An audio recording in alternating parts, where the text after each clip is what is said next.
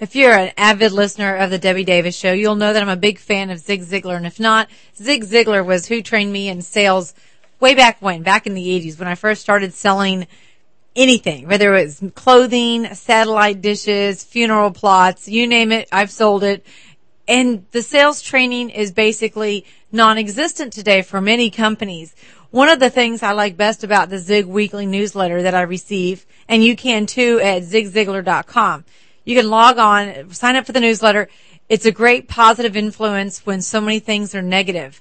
I have to re- reread and reread these columns on a weekly basis because so much in business is hard right now. So much is changing. Our laws are changing and life is short. This is the title of one of the excerpts I'm going to read to you today and have you think about because life is short. How many years have you spent working for a company or in a role at your job that was maybe unfulfilling? One thing that he said he realized over the last few years is how fast time goes by and years goes by. This hits home when you cross that mark of being statistically past the halfway mark of your time on earth. Or with me, it's with kids.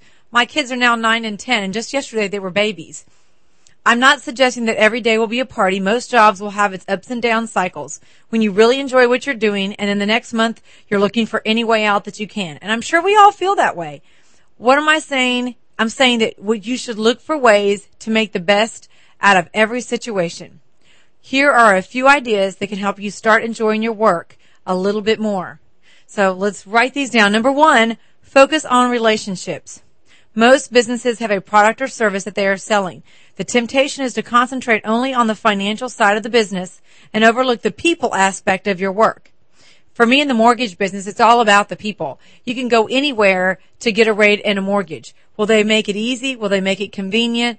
Um, will they make it as painless as possible? I think that's what people are looking for today.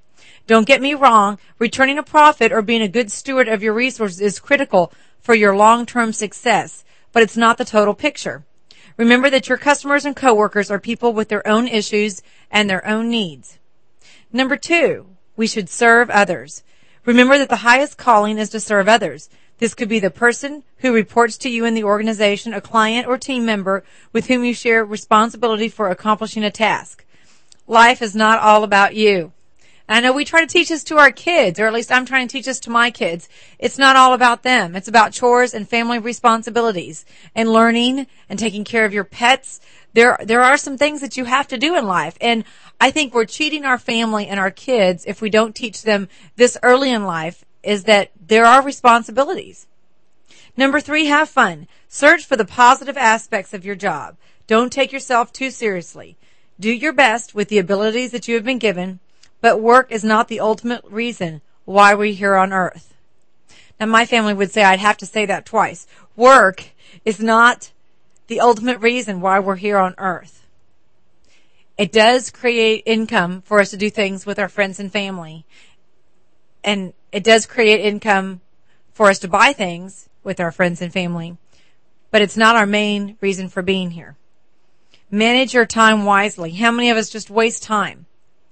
A large portion of the stress associated with work comes when we get behind on our projects and we have to work extended hours to meet a deadline. Get a jump start on your assignments and follow up because there's always going to be unexpected things happen. So you're going to have to plan ahead. No matter what you do, time marches on at its own pace. There is nothing that you can do to change that. Time is the great equalizer. It runs at the same speed for everybody. Rich or poor, jet pilot or snail farmer. You can't manufacture time. You can't reproduce it. You can't slow it down or turn it around and make it run in the other direction. You can't trade bad hours for good ones. What you can do is manage your attention. Attention is a resource we all possess. Your attention reflects your conscious decisions about which activities will occupy your time. You are where your attention is, not necessarily where your body is. So when I'm with my kids and I'm on the phone, I say, well, I'm taking time to be with my kids, but actually I'm on the phone, not with my kids. How many of you fall into that same trap?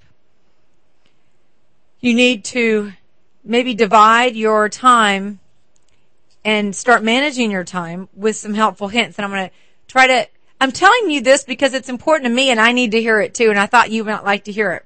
You have to manage your attention and you can use the four D's. You can do it, You can dump it, you can delegate it, or you can defer it. You've got to distinguish between urgent and important things. How many times do you have a to-do list and things just keep moving to the next page? Because you have to get them done eventually. It's not important that you get them done today before three. It's just important that you get them done eventually. So my list revolves every day. It kind of moves over every night to a clean sheet of paper and it reprioritizes because now new things come in. So let's try to manage our time and manage our attention by using the four D's. Do it, dump it, because you can't change your mind. You don't have to do it just because it's on the list. You can delegate it or defer it.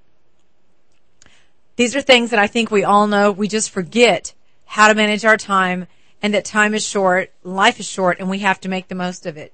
If you have questions or you would like to sign up for the Zig Ziglar newsletter, I think it would bring a lot of positive sunshine into your life because um, you may not be getting it from a whole lot of other places right now, depending on your work environment. That email address is Zig Ziglar. You can email zig at zigziglar.com or just go to the website and sign up, zigziglar.com. We'll be back with more of my show, Debbie Davis, in just a moment.